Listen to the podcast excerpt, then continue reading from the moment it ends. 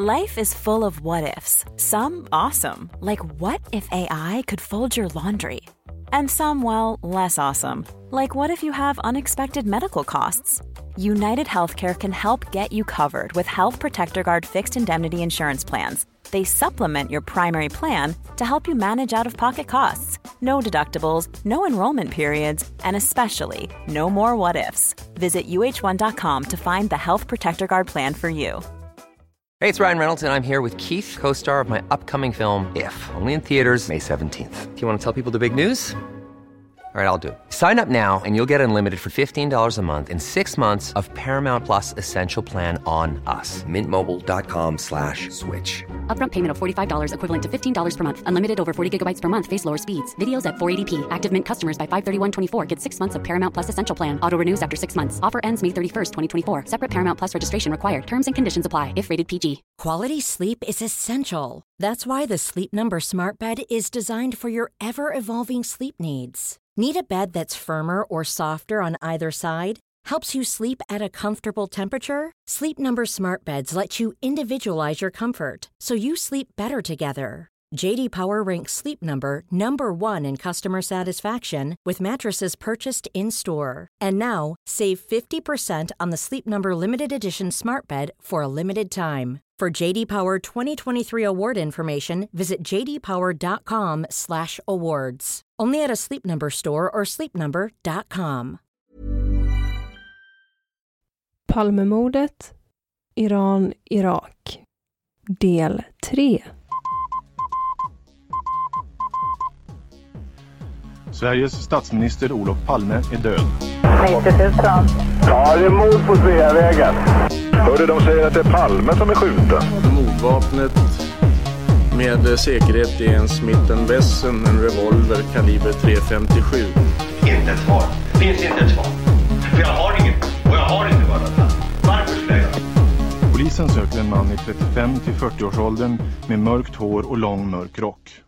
Välkomna till podden Palmemordet som idag görs av mig, Cornelia Boberg. I dagens avsnitt ska vi ännu en gång hänga med granskningskommissionen. Men frukta icke. Hela avsnittet ska inte ägnas åt granskningskommissionen. Vi har nämligen fått tillgång till Palmeutredningens Q-avsnitt som behandlar Bofors och dess vapenaffärer.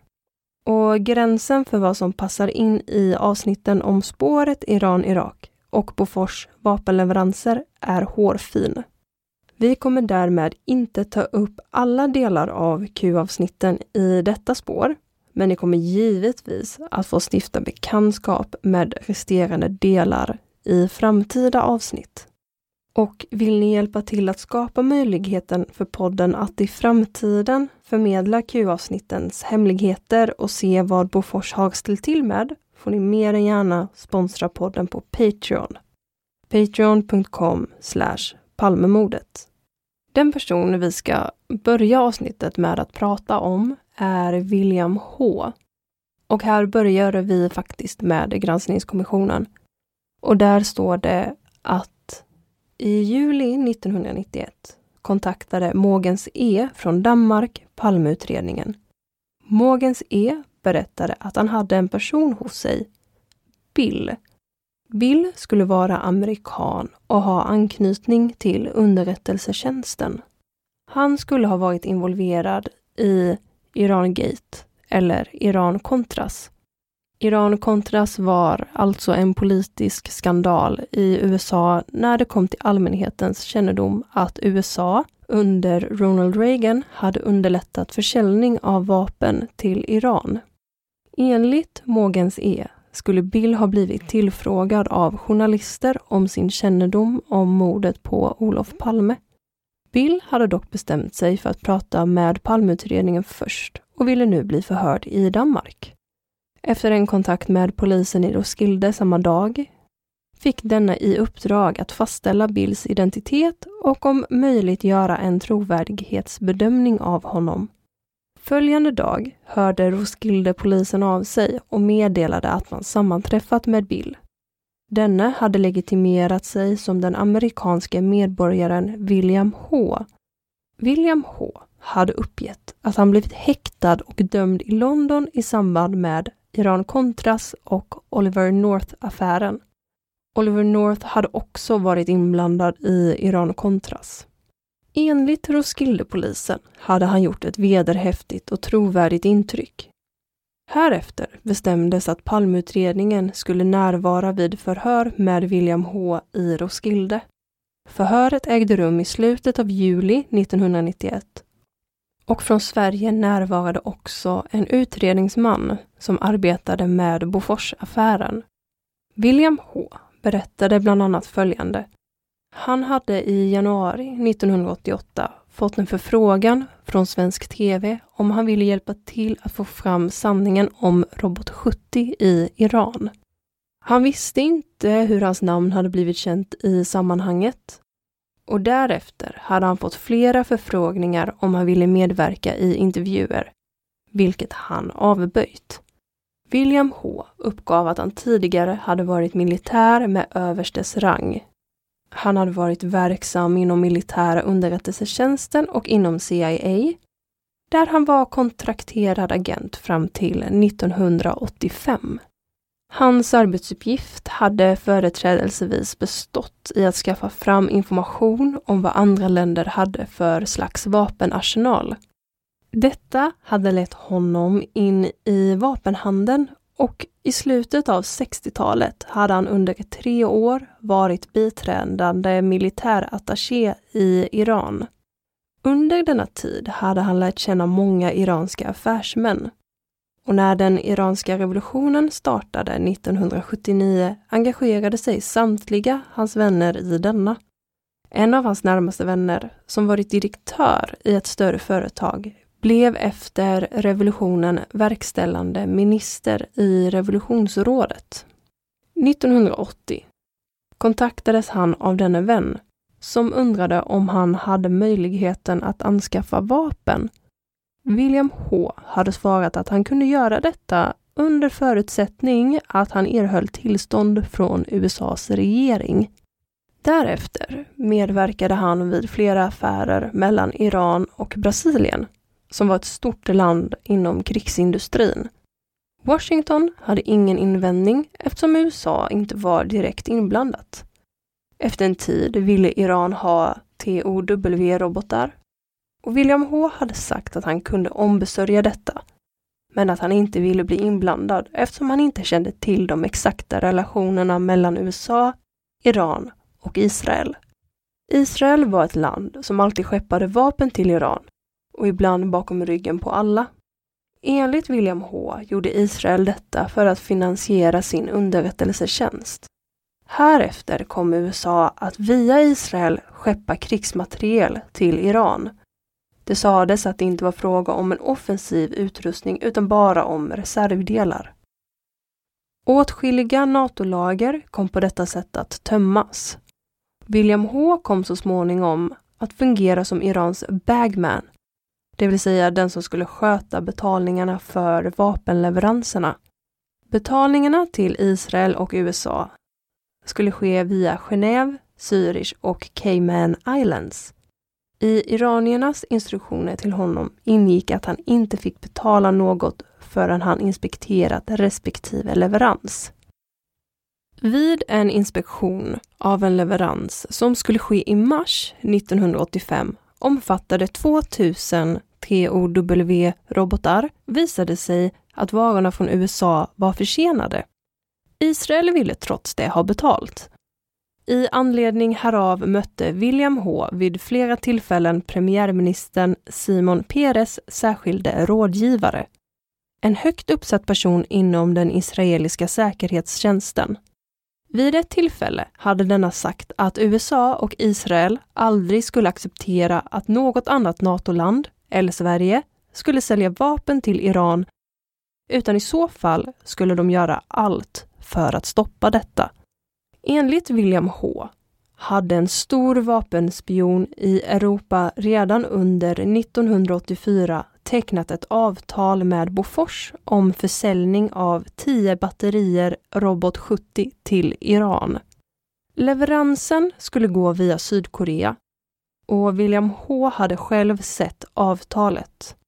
Det fanns dessutom ett signerat kontrakt mellan Sverige och Iran om försäljning av 150 fälthaubitsar. William H uppgav vidare att han i maj 1985 hade arresterats i London eftersom man i hans hotellrum hittat 300 000 till 400 000 förfalskade sedlar. Det framgår inte i vilken valuta. Sedlarna hittades vid en husrannsakan och hela händelsen var, enligt William H, iscensatt av CIA i samarbete med MI5 och MI6 i syfte att få bort honom. William H dömdes till 22 månaders fängelse. Han fick kännedom om mordet på Olof Palme först efter flera månader och han tänkte direkt att detta var ett verk av CIA och den israeliska underrättelsetjänsten eftersom Sverige genom Bofors levererat vapen till Iran. Efter fängelsevistelsen sändes han till ett camp i USA. Han frigavs i september 1989. Härefter hade han fått uppgifter om Palmemordet. Orden om att Olof Palme skulle mördats kom troligen från Washington. CIA gav i augusti-september 1985 israeliska underrättelsetjänsten i uppdrag att mörda Olof Palme just på grund av Bofors kontrakt med Iran om leverans av 150 fälthaubitsar. Den israeliska underrättelsetjänsten lejde en palestinier för att utföra mordet. Denna person mördades själv strax efter mordet, antingen i Sverige eller i Danmark. Sannolikt var även den svenska underrättelsetjänsten inblandad i mordet eftersom Olof Palme var utan livvakter på mordkvällen. Och någon uppenbarligen känt till att han skulle gå på teater med sin hustru den kvällen. William H uppgav att han kände till namnet på mördaren och på den som givit denne order om att utföra mordet. Polisen skulle efter förhöret kontakta William Hs ombud i Sverige, advokaten Henning S, vilken skulle lämna ifrågavarande namn. På särskild fråga om William H kände till det så kallade P2-telegrammet, Litio G, Filip G, Rasin, Rasin, Rosin eller Oswald W svarade han att han endast hört namnet Oswald W förut och att denna person skulle arbeta inom den israeliska underrättelsetjänsten.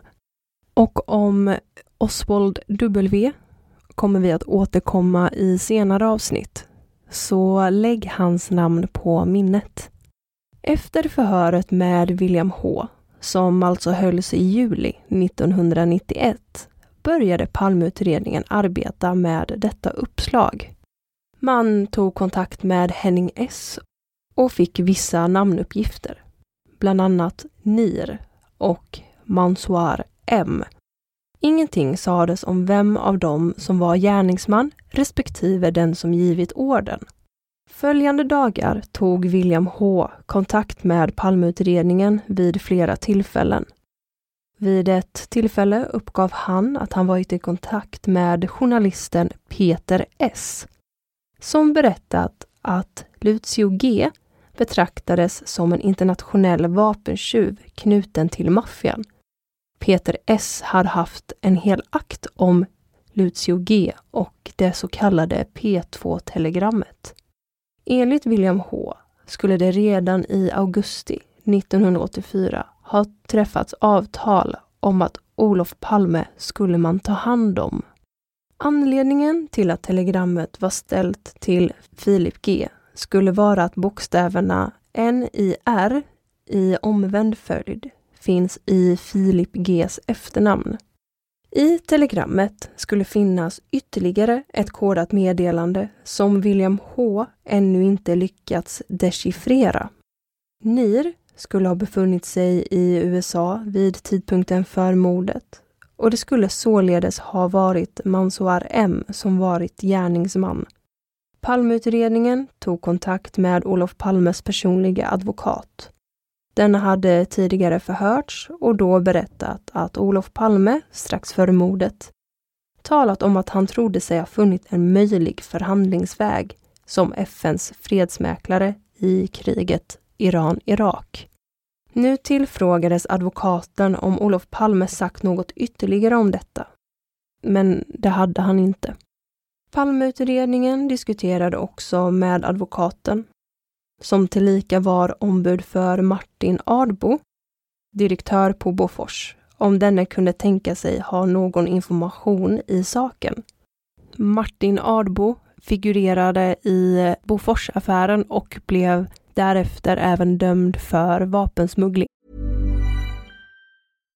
One size fits all seemed like a good idea for clothes. Nice dress. Uh, it's a it's a t-shirt. Until you tried it on. Same goes for your healthcare.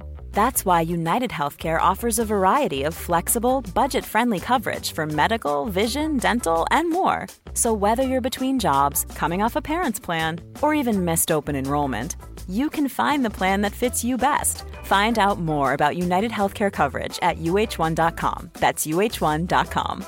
Hey, it's Ryan Reynolds, and I'm here with Keith, co star of my upcoming film, If, only in theaters, May 17th. Do you want to tell people the big news? All right, I'll do. Sign up now and you'll get unlimited for $15 a month in six months of Paramount Plus Essential Plan on us. Mintmobile.com slash switch. Upfront payment of $45 equivalent to $15 per month. Unlimited over 40 gigabytes per month. Face lower speeds. Videos at 480p. Active Mint customers by 531.24 get six months of Paramount Plus Essential Plan. Auto renews after six months. Offer ends May 31st, 2024. Separate Paramount Plus registration required. Terms and conditions apply if rated PG. How would you like to look five years younger? In a clinical study, people that had volume added with Juvederm Voluma XC in the cheeks perceived themselves as looking five years younger at six months after treatment. Look younger, feel like you. Add volume for lift and contour in the cheeks with Juvederm Voluma XC. Reverse signs of aging by adding volume to smooth laugh lines with Juvederm Volure XC. For important safety information and to find a licensed specialist, visit juvederm.com. That's J U V E D E R M.com. Not for people with severe allergic reactions, allergies to lidocaine, or the proteins used in Juvederm. Common side effects include injection site redness, swelling, pain, tenderness, firmness, lumps, bumps, bruising, discoloration, or itching. There's a risk of unintentional injection into a blood vessel, which can cause vision abnormalities, blindness, stroke, temporary scabs, or scarring. Talk to a licensed specialist to find out if it's right for you. Advokaten kontaktade senare Palmeutredningen och berättade att han sammanträffat med Martin Arbo som inte hade trott sig kunna tillföra utredningen något.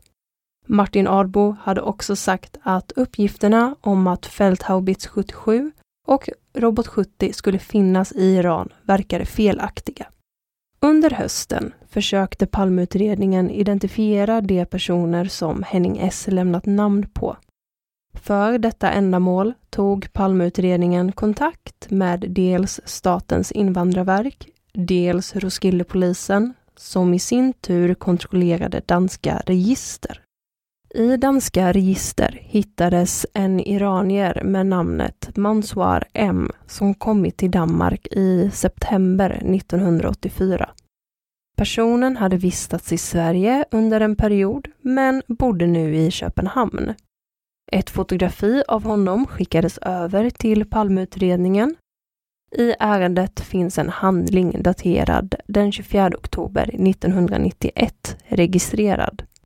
Handlingen, som är ställd till UD, innehåller en kort beskrivning av ärendet och därefter ställs frågor om vem William H är, om uppgifterna angående Londonhistorien är riktiga och om hans uppgifter i övrigt är trovärdiga. Svar på frågan kom via Säkerhetspolisen, som uppgav att inget var känt om William H Sommaren 1992 hörde en anonym person av sig till Palmeutredningen. Denne var mycket initierad i ärendet och uppgav att han personligen var skeptisk till de uppgifter som William H lämnat. William H hade enligt uppgiftslämnaren vissa intressen i Sverige och han kunde därför tänkas vilja deala med lämnad information. I augusti samma år fick Palmeutredningen fram en uppgift om att en israelisk regeringsmedlem, Amiram Nir, skulle ha omkommit vid en flygolycka i Mexiko 1988. I april 1993, slutligen, kontaktade Robert H Palmeutredningen och uppgav att William H var villig att komma till Stockholm och lämna ytterligare upplysningar under förutsättning att Palmeutredningen betalade hans resa. Robert H är också en person vi kommer att återkomma till i senare avsnitt. Så kom ihåg honom lite. Palmeutredningen avböjde erbjudandet. Kriminalinspektören Roland S, som var den utredningsman som sommaren 1991 for till Danmark för att delta vid förhör med William H, har vid samtal med kommissionen uppgivit att William H var lite av en Ivan-typ. Hans uppgifter saknade trovärdighet. De byggde på spekulationer och påhitt. Slut på dokument från granskningskommissionen. Och på tal om Roland S. Här följer ett av Palmeutredningens Q-avsnitt som är undertecknat av Roland S. Och vi kommer att fortsätta med William H och även Henrik Westander. Henrik Westander var en journalist. Henrik Westander polisanmälde Bofors för vapensmuggling och det hela utmynnades i Boforsaffären. Detta dokument av Q-avsnittet är från den 29 oktober 1991 och jag läser direkt från dokumentet. Sammanställning av synpunkter beträffande Henrik Verstandes undersökning av påstådda vapenleveranser mellan Bofors och Iran under åren 1985 och 1986. I sammanställningen ingår också sammanfattningsvis vad Bill H, eller ja, William H, uppger angående påstått kontrakt om leverans av Boforsvapen till Iran under samma tidsperiod. Som framgår har ju Henrik Westander, som då arbetade inom Svenska Freds och skiljedomsföreningen, sedan en längre tid kartlagt Bofors försäljning av vapen utomlands. Han har ju dels undersökt den legala vapenhandeln. Han har också försökt att i viss mån påvisa den illegala vapenhandeln med Bofors som säljare. Bland de länder han menar att Bofors sålt vapen till finns också påståenden om att exempelvis Robot 70 samt Feldhaubitzer 77 sålts till Iran och att det är frågan om en olaglig handel. Allt sedan Svenska Freds och skiljedomsföreningen anmält Bofors för olaglig vapenhandel har detta ärende naturligtvis varit föremål för ett stort massmedialt intresse. De förundersökningar som gjorts har granskats av bland annat Henrik Westander. Bland Henriks påståenden finns en uppgift från en iransk källa som för franska tidskriften El Express uppgivit att Palme skulle stoppat två skeppleveranser Feldhaubitz 77 i slutet av 1985. Henrik har därvid också kontakt med en ny Bofors-källa som lämnat viktig information i Feldhaubitz-affären. Om Robot 70 påstår han att det finns mycket starka indicier på att Bofors under åren 1985 planerade att sälja 400 Robot 70 via Singapore till Iran. Han menar vidare att starka indicier finns på att leverans av 200 robotar stoppats, men att 200 stycken skulle levereras. Han anser det dock oklart om robotarna verkligen kommit Iran till handa. I annat påstående uppger Henrik att Sveriges tidigare ambassadör i Teheran, Göran Bandi, i maj månad 1985 fick höra att Palme ingripit och stoppat vapenexport från Sverige till Iran. Dessa uppgifter med dåvarande ambassadören Bandi som källa är naturligtvis intressant med tanke på vad Bandi uppgivit i polisförhör med kriminalinspektör Sören M. Ambassadören Arne Thorén har i Dagens Industri i november månad 1985 gjort vissa påpekanden som leder till att man påstår att Palme ingriper och stoppar vissa leveranser. Henrik påstår vidare att den 4 februari 1986 pågick ett möte mellan Bofors och Iran om stoppade vapenleveranser. Bofors har senare bekräftat detta möte men uppgav att det rörde sig om stoppade leveranser från 1978 och att mötet resulterade i att i maj månad 1986 betalade Bofors ut 50 miljoner kronor till Iran. Henrik framför att han inte tror på den förklaringen utan att mötet behandlade stoppade leveranser av Robot 70 och eller Feldhaubits 77. Henrik påstår också att Palme sedan november 1980 i egenskap av FNs medlare i kriget mellan Iran och Irak har genomfört sex medlarresor fram till sommaren 1982. Henrik påstår att Palme i slutet av 1985 och i början av 1986 planerade nya initiativ i ett läge där Irak, men inte Iran, ville ha fred. Omkring årsskiftet 1986 inledde Iran Few-offensiven. Henrik påstår också att i augusti 1986 uttalade sig Khomeini mycket negativt om personer som försökt medla i kriget med Irak. Och Henrik undrar varför. Henrik nämner bland uppgifterna om Sveriges agerande i januari 1986 i ett försök att få gisslan fri från Iran. Bland ytterligare mängd uppgifter Henrik framfört påpekar han att det vore intressant att få reda på vad Martin Ardbo och Palme talade om under flygresan hem från New Delhi den 22 januari 1986. Henrik talar också om vapenhandlare Khashoggi och att han varit inblandad i Iran-Contras-affären.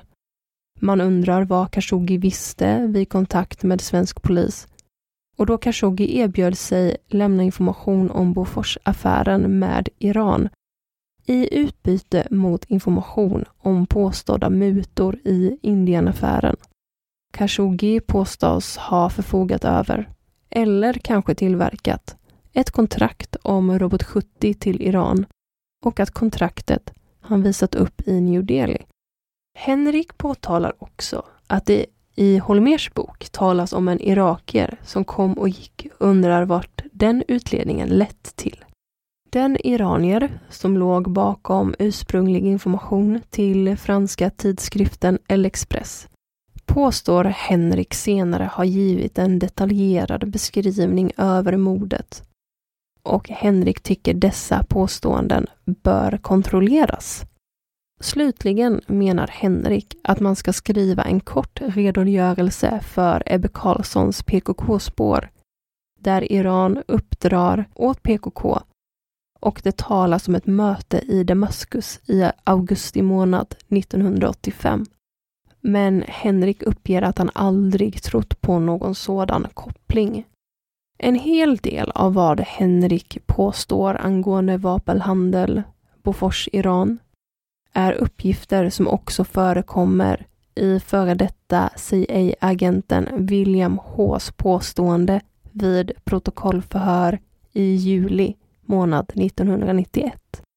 William H som vi talade om i början av avsnittet.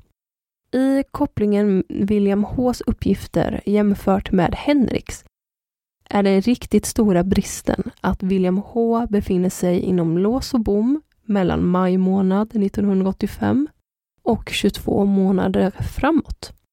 Han greps ju av New Scotlands Yard i maj månad 1985 sakförde för innehav av falska dollarsedlar, vilket ledde till att han fick avtjäna 22 månaders fängelse i England och därefter fördes han till USA. I internationell press har journalister främst visat intresse för Bofors illegala vapenhandel. Och till stor del har man skrivit efter dokument man fått fram och vad som skrivit i svensk och skandinavisk press. Uppenbarligen har man också skrivit på rykten och spekulationer kring den illegala vapenhandeln. Vad som sedan är sant kring alla skrivelser och spekulationer och olika påståenden varierar med journalisternas syften att få fram en motivbild. I vissa fall uppfattas att uppgifterna i visst motivscenario utgör en så kallad journalistisk rundgång och att det inte är ovanligt att man använder sig av vad andra skrivit, men nu i eget syfte. Om anledningen till William Hs välvilja att plötsligt under sommaren 1991 ställa upp och lämna uppgifter med vad han anser vara relevant information måste vägas in i att William H väl kan antas ha ett motiv. Att ge igen för förorätten att låta sätta honom i engelskt fängelse. Sannolikt har kamraten Mogens E sett tv-programmet som sändes i svensk television måndagen den 13 maj 1991. Mogens E har klippt ut en presentation av programmet för den gode vännen William Bill Hs medverkan. När William H kom på tillfälligt besök hem till Mogens E har de diskuterat om vad William H vet och vad han har hört talas om kring mordet på Olof Palme. I de inledande kontakterna med Mogens E förbehålles också hur het William H är för svensk och internationell press. William H uppger sig ha negativa erfarenheter av att låta sig intervjuas av press, då han tidigare blivit felciterad och olika felaktiga påståenden senare har lagts i hans mun i tidningsartiklar. Efter förhöret i Roskilde den 26 juli har William H påföljande dag enligt uppgift åkt till London för så vitt Mogens E förstått saken rätt, ha någon form av presskonferens eller i vart fall ett sammanträffande med ABCs Peter S. Till vad William H påstår måste man naturligtvis väga in att en hel del uppgifter är sådana som väl överensstämmer med vad Henrik uppger. Det kanske mest förvånande är William Hs uppgift att han har sett ett undertecknat kontrakt mellan Bofors och Iran om leverans av Robot 70 redan hösten 1984 och att därvid numera USAs ambassadör Donald Gregg på något sätt medverkat. Uppgiften att slutanvändarintyg upprättas i Sydkorea som slutanvändarnamn. Det är i så fall en helt ny uppgift för Bofors-utredarna i förhöret talar William H. om att Iran också var intresserade av att köpa Feldhaubitz 77, men att något kontrakt på det har han inte sett. De uppgifter William H. har fått fram påstår han har fått före gripandet i maj månad 1985 i England och att han först senare samlat in kompletterande uppgifter han uppger att själv blev han arresterad i England, bland annat på grund av Oliver Norths agerande i contrasaffären, och vad William H visste om olika personers agerande bakom Iran-Contras-affären. Han påstår sig också sitta inne med en hel del upplysningar kring påståendet om spelet kring frigivningen av den amerikanska gisslan i Iran och Reagan-administrationens agerande. Om man slutligen jämför vad Henrik påstår som möjligt motiv till mordet på Olof Palme jämfört med den motivbild William H tar fram är olikheterna minst sagt påfallande. Henrik ifrågasätter om inte Olof Palme i februari månad 1986 var väl medveten om Bofors illegala vapenaffärer med Iran. Henrik ifrågasätter om inte Olof Palme stoppat vidare planerad vapenhandel med Iran. Man kan alltså tolka Henriks olika påståenden om att stoppa vapenleveranser till Iran och med tanke på förestående Few-offensiv kan detta ha varit motiv till mordet. Å andra sidan har svenska regeringen ingripit och förbjudit leverans av vissa vapen till Pakistan.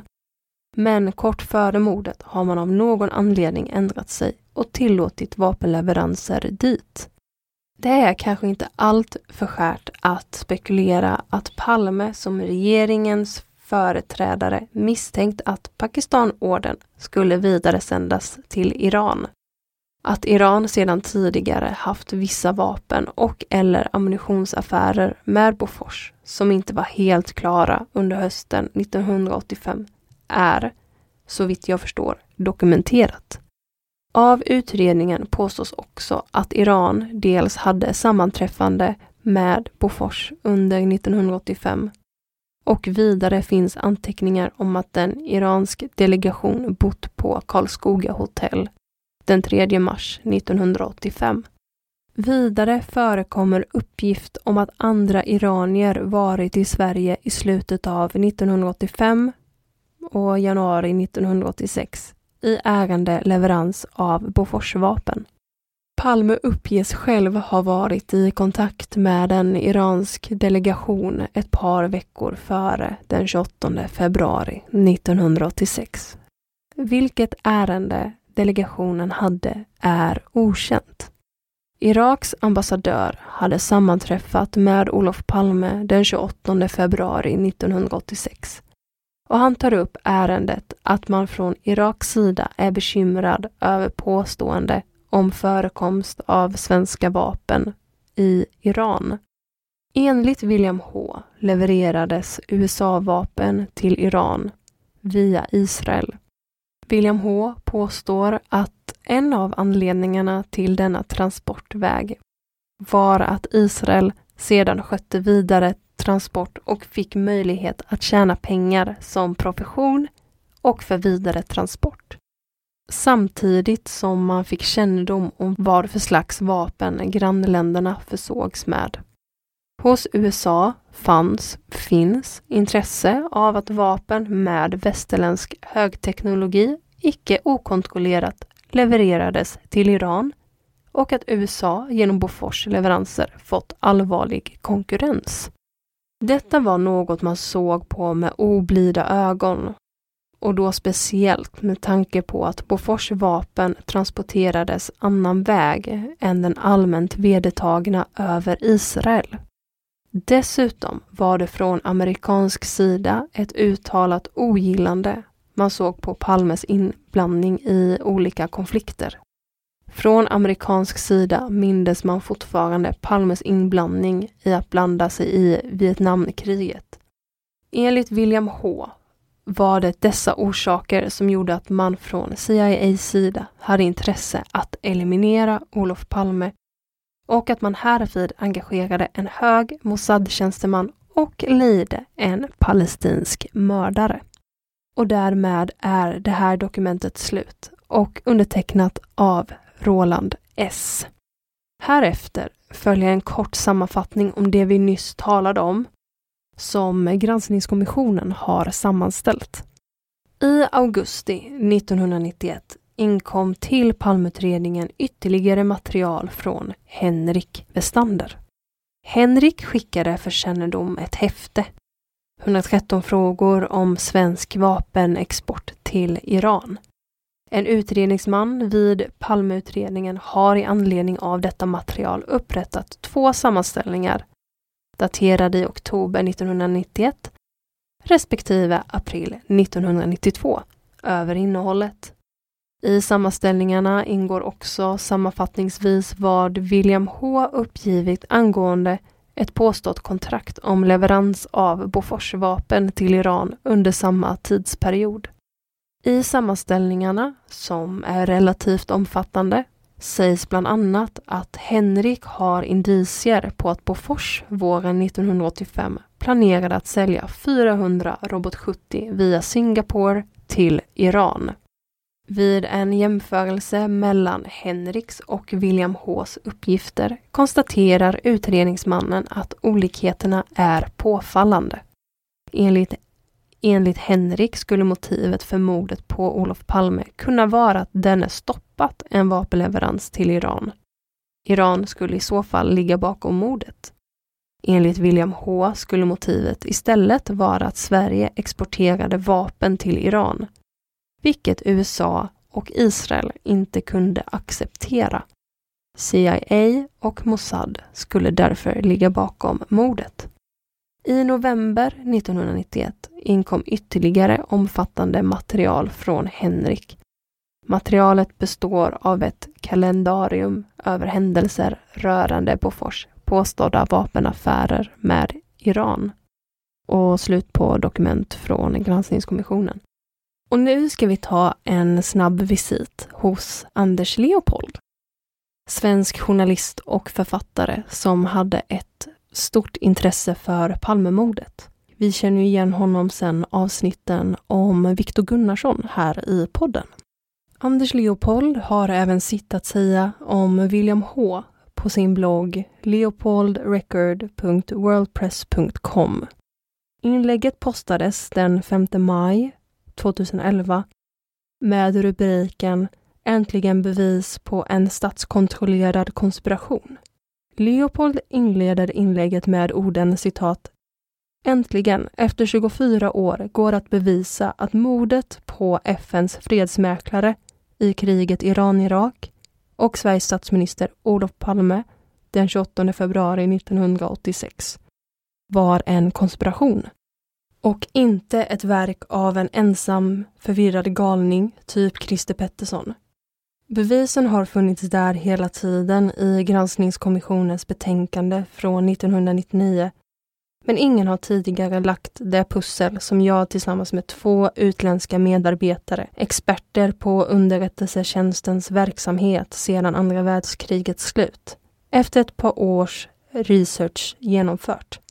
Vidare i inlägget skriver Leopold att de tillsammans skulle dela en artikelserie publicerad på engelska som skulle peka ut och namnge tre professionella informationssvindlare vilket skulle ha motverkat en fortskrivning för Palmeutredningen 1990 till 1995.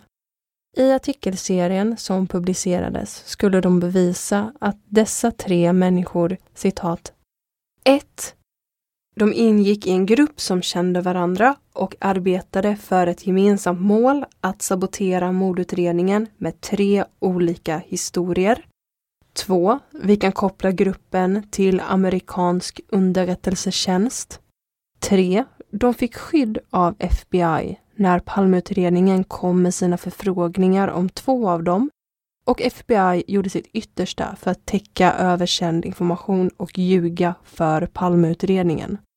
4.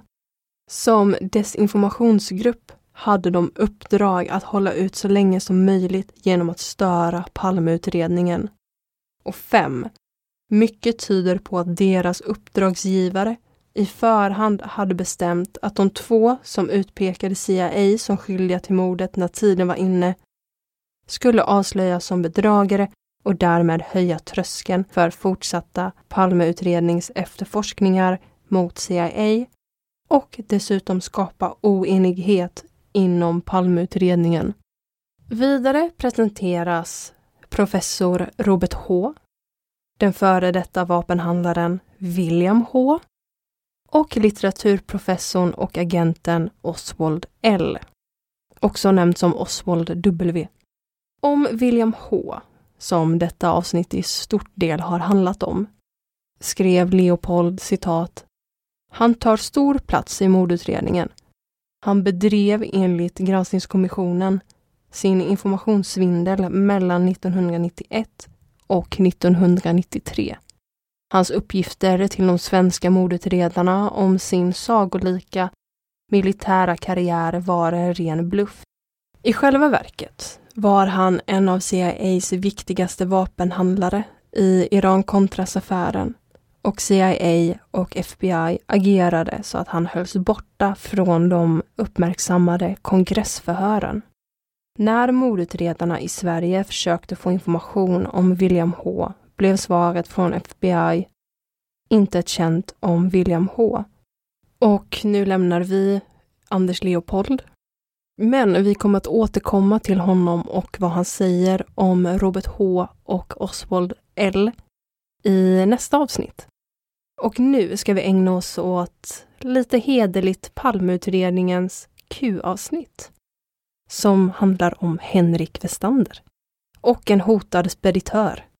Den 12 december 1985 tog en speditör kontakt med Svenska Freds och skiljedomsföreningen. Han berättade att han och en medarbetare under 1973 till 1975 organiserat hemliga vapenleveranser från Bofors till Iran. Exporten var enligt speditören godkänd av svenska regeringen. Vi har under 15 månader, varav 7-8 månader på heltid, undersökt hans berättelse. Flera rapporter har överlämnats till Rikskriminalens Boforsutredare. Redan i januari 1986 hade alla inblandade parter fått information om att de gamla Iranleveranserna höll på att avslöjas. Hot mot speditören 1.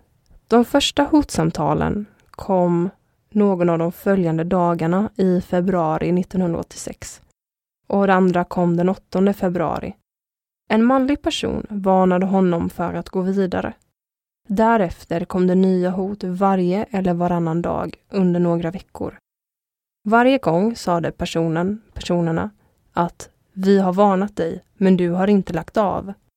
2. I samband med telefonsamtalen i februari var det någon som körde med bil inne på speditörens gård nattetid. Två gånger hörde han motorljud och en gång såg han bakljusen på bilen. 3. Natten till den första mars såg speditören en ny bil inne på hans gård. Han såg två personer i bilen och trodde att han uppfattade registreringsnumret. Men vi lyckades inte spåra bilen. 4. Den 9 mars klockan 09.30 fick speditören ett långt samtal från en person som varnade honom från att fortsätta. Personen påminde honom om att han en gång gett ett tysthetslöfte. Speditören svarade att han på grund av vapenaffärerna blivit orättvist behandlad av myndigheterna i efterhand. Vi vet att du har blivit orättvist behandlad, men en har försvunnit. Fler ska försvinna och du får upprättelse, sade mannen utan att sedan vilja konkretisera sig. Personen som ringde hade kunskaper om vissa detaljer i de gamla vapenaffärerna. Och nu stod det helt klart att hoten hade att göra med Iranaffärerna 1973 till 1975. Speditören ställde vissa frågor till den som hotade för att kunna identifiera vilka intressen personen representerade. Och inom en vecka skulle han få svar. Natten till den första juli fick speditören besök av två personer i en vit Volvo. De hade lämnat bilen och var på väg upp mot bostadshuset när en av hundarna började skälla och väckte honom. Han släppte ut en hund och greppade geväret. Två personer flydde när hunden angrep och speditören sköt en salva in i bilen som var på väg bortåt. När SFSF ringde speditören samma dag sade han att det var två jävlar här i natt. Var de ute i ärliga ärenden skulle de ha anmält sig. Hunden bet och jag sköt. Men det blev ingen anmälan mot speditören. Den nattliga biltrafiken på gården och de ordlösa telefonsamtalen fortsatte från och till under sommaren och hösten 1986. Men allt mer sällan. På goda grunder verkar det som om attentatsmännen förstått att det inte gick att tysta speditören inte så länge han var i livet i alla fall. Sen blir det 1987. Och det var lugnt nu. Men den 4 mars bestämde sig Dagens Nyheter, som under ett år arbetat parallellt med SFSF med att undersöka Iranaffären, att publicera. Bo G Andersson på Dagens Nyheter ringde nu runt till flera personer och ställde frågor om Iranaffärerna. Den 9 mars talade SFSF med speditören i telefon vid 22-tiden. Han berättade att en ny bil nyss varit inne på hans gård, men att han inte såg mer än ljuserna av den. Men man vet ju inte, det behöver inte ha med det här att göra. En kvart efter att vi lagt på ringde det på speditörens dörr. Han väntade någon annan och öppnade. En fot blockerade dörren. Där stod två maskerade män, svenska, och de talade rikssvenska. Männen förklarade att han skulle arkebuseras om han bestämde sig för att framträda. De hotade också om hans familjemedlemmar och SFSFs namn, här är det lite censur, nämndes samtidigt. Speditören blev mycket skärrad. Och det var han inte ensam om. Dagen efter informerade vi Rikskriminalens Boforsutredare och den 11 mars publicerade Dagens Nyheter sin första artikel. Natten till den 18 eller 19 mars fick speditören ett nytt mordhot per telefon. Och nu kommer det en ny sida och vissa delar finns inte med. Svensken sade att de skulle höras igen och natten till den 17 mars fick Iranien ett hotsamtal från en svensk som sade att du måste avbryta alla dina kontakter med Henrik Westander. Den 18 mars framträdde Iranien igen. Nor M. A och berättade sin kännedom om vapenaffärerna på Fors Iran 1973-1975. All information är överlämnad till Rikskriminalen som utreder Boforsaffärerna och nu kommer en sammanfattning och slutsatser. Minst sex personer har visat upp sig för speditören och en annan familjemedlem. Två sydlänningar som gick på speditören på öppen gata. Två i den svarta Volvon som uppvaktade den andra familjemedlemmen och två andra svenskar som hotade speditören den 9 mars 1987. De som talade rikssvenska. Det är oklart om det är två svenskar som uppgav sig för att vara diplomater och som uppvaktade iranierna i utlandet februari-mars 1986 var samma personer som mordhotade speditören den 9 mars 1987. Personen som skuggade oss och iranierna i London i januari 1987 är inte känd i några av de tidigare sammanhangen. Det är oklart om den svenska mannen som utövade påtryckningen mot iranierna i Paris i februari 1987 har figurerat i något av de tidigare sammanhangen. Däremot har kvinnan han hade i sällskap inte nämnts förut. Detta innebär att minst 10 till 13 personer varit inblandade i hot, mordhot och andra former av påtryckningar mot personer och anhöriga som velat tala om och hjälpa till att undersöka vapenleveranserna från Bofors till Iran 1973 till 1975. Av dessa är 5 till 8 svenskar och 5 icke-svenskar. Man skulle kunna tänka sig att skuggningen i London och påtryckningen i Paris 1987 gjordes av andra skäl som inte har med Iranleveransen att göra mot detta talar det faktum att enda syftet med resorna var att undersöka dessa affärer.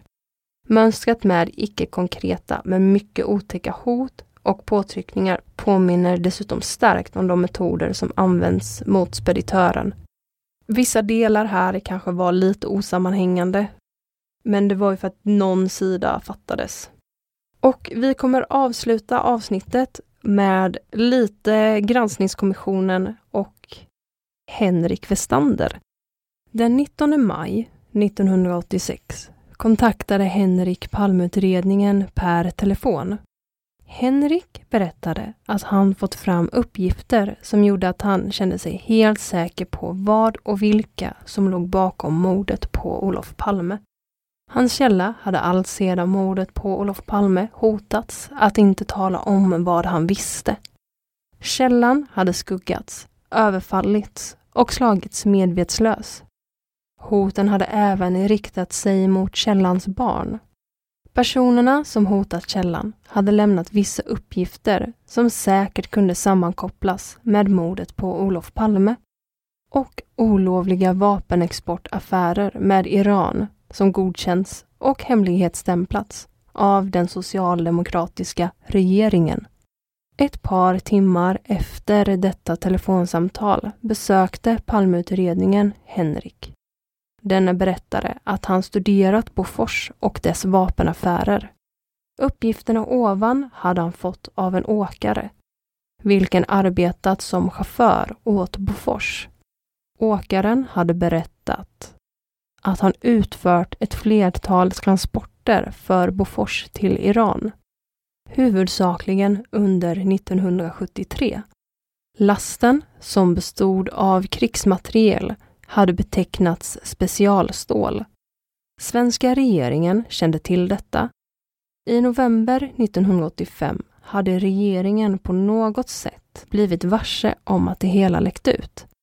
Härefter hade en rad konstigheter inträffat. Den 3 till 7 februari 1986 hade en man med tysk brytning ringt upp åkaren och sagt Du ska inte fortsätta med detta. En vecka senare hade samma sak inträffat och på natten hade bilar kört in på åkarens gårdsplan. Den 9 mars hade åkaren på nytt fått ett underligt telefonsamtal. I samband med ett sjukhusbesök hade han hotats av Iranliknande typer. Ungefär vid samma tid hade han fått ytterligare fyra underliga nattliga samtal samtidigt som bilar vände på hans gårdsplan. I maj hade åkaren troligen överfallits i ett uthus och svimmat. Någon vecka senare hade någon per telefon hotat att mörda åkaren.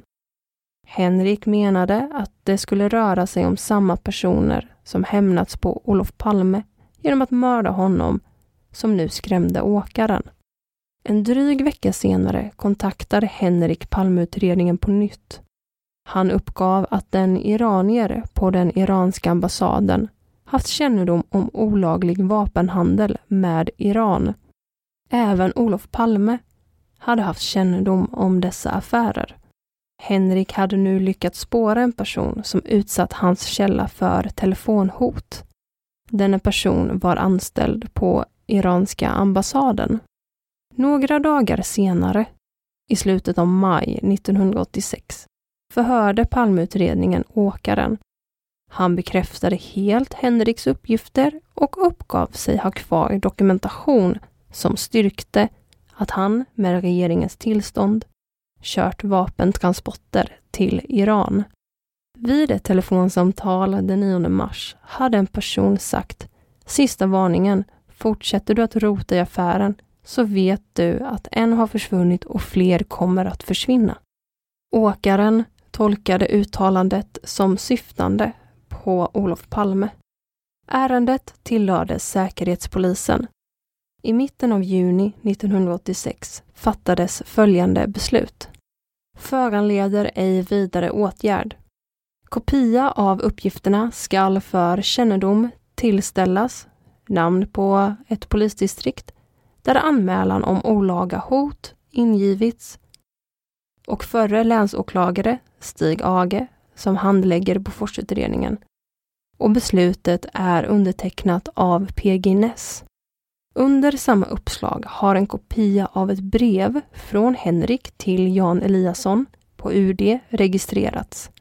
Brevet utgörs av ett kapitel ur en bok av Henrik som behandlar en möjlig koppling mellan mordet på Olof Palme och vapenaffärerna med Iran och ett önskemål från Henrik om ett sammanställande med Eliasson. Brevet har vidare befordrats via Jörgen Almeblad till Palmeutredningen. Slutligen innehåller uppslaget en handskriven analys av Henriks egen sammanställning av sina undersökningar och tankar kring sambandet mellan vapenaffärer och medlaruppdrag som motiv för att mörda Olof Palme. Analysen har upprättats av spaningsledningen i Boforsutredningen Bengt B i februari 1988. Och det var allt vi hade att bjuda på i dagens avsnitt. Vill ni kontakta oss kan ni göra det på e-postadressen simwaypodcast@gmail.com. Och diggar ni podden lika mycket som vi gör får ni gärna sponsra den på Patreon. Patreon.com Palmemordet. Och tack till alla som redan sponsrar oss på Patreon. Tack till Dan och Tobias för allt arbete ni gör med att hålla podden på topp. Och tack till Johan Lundqvist för all hjälp. Och tack till dig för att du lyssnar på Palmemordet. Man hittar Palmes mördare om man följer PKK-spåret till botten.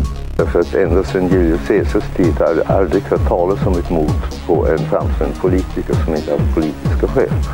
Polisens och åklagarens teori var att han ensam hade skjutit Olof Palme. Och det ledde också till rättegång. Men han frikändes i hovrätten. Nu ska